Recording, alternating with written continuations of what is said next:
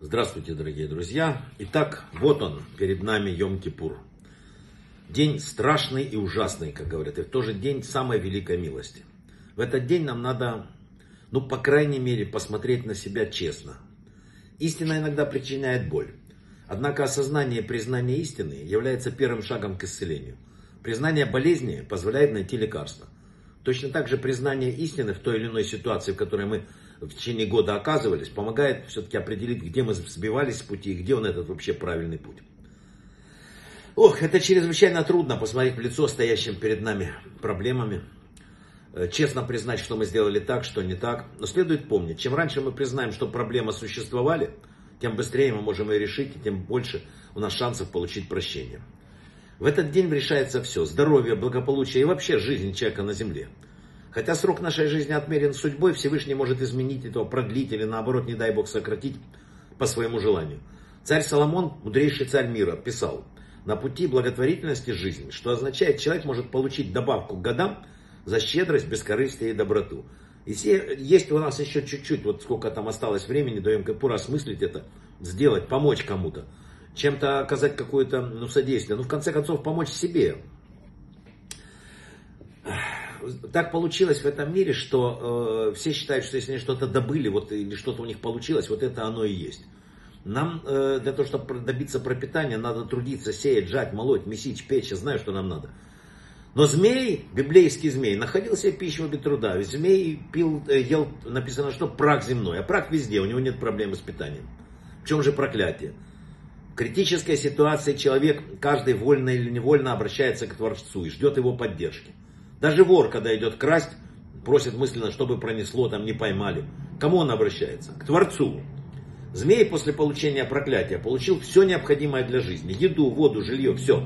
Но он лишился связи с Творцом. Он навсегда лишен возможности обращаться наверх, просить что-то Творца мироздания. В этом суть этого проклятия. Надо понять это, вдуматься. Мы неправильно понимаем суть благословения и проклятия. Благословение – это прилепленность к небу, Творцу, к вечной жизни. Нужна вера.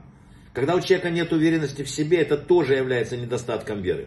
Или если говорить утвердительно, ну, как бы сказать, означает то, что вера – это верить в том числе и в себя. Верить в то, что я как личность важен в глазах Творца.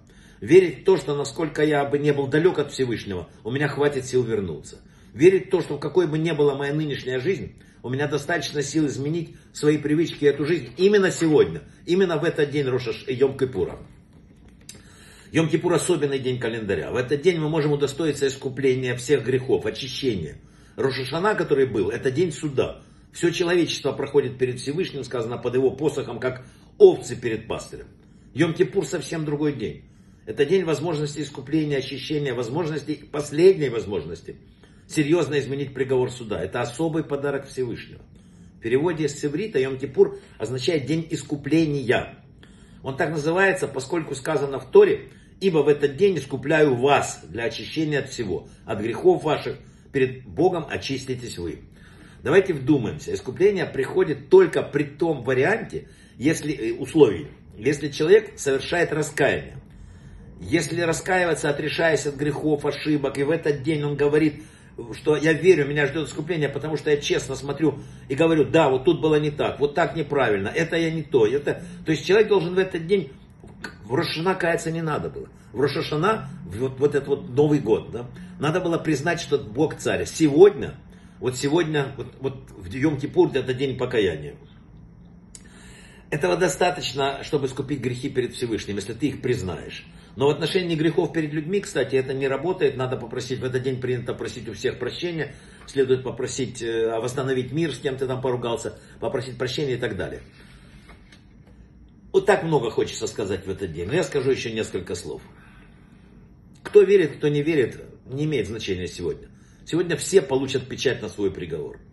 У нас есть какая-то, даже если ты еще сомневающийся какой-то, или ну, постепенно идущий, в этот день ты должен вот отбросить все эти колебания. В этот день ты должен искренне, открытым сердцем поверить в то, что Бог, Он может все. Он может нам простить, подарить потрясающий Новый год, исправить любую ситуацию, спасти нас от любой беды и дать нам то, что мы хотим.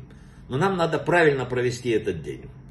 Нам нужно в этот день как бы открыть свое сердце. Вот мы всегда замкнуты, мы всегда думаем, как бы что-то такое у нас гнетет, что что-то у нас не получается. Или наоборот, там в какой-то момент радость, потом опять пик. В этот день другое. В этот день останься один на один с Творцом. Поговори с Ним. Раскайся в том, что ты натворил. Скажи, поплачь о том, какой бы могла быть твоя жизнь. И мы обязательно удостоимся хорошей печати. Я просто верю, что все, кто слушали эти уроки, они уже получили хорошую печать на приговор по одной простой причине. Значит, они тянутся к духовности, тянутся к Богу. Он не мог этого не заметить. Браха ве-цлаха, хорошей печати, хорошего Йом-Кипура, доброго. Пусть это день, когда не едят, это день, когда постятся и, и, и так сказать, переживают. Но все равно это должен быть хороший день, потому что, послушайте, мы, он списывает наши грехи. Что еще нужно человеку? Браха ве-цлаха. Верю и надеюсь. Вот девиз этого дня.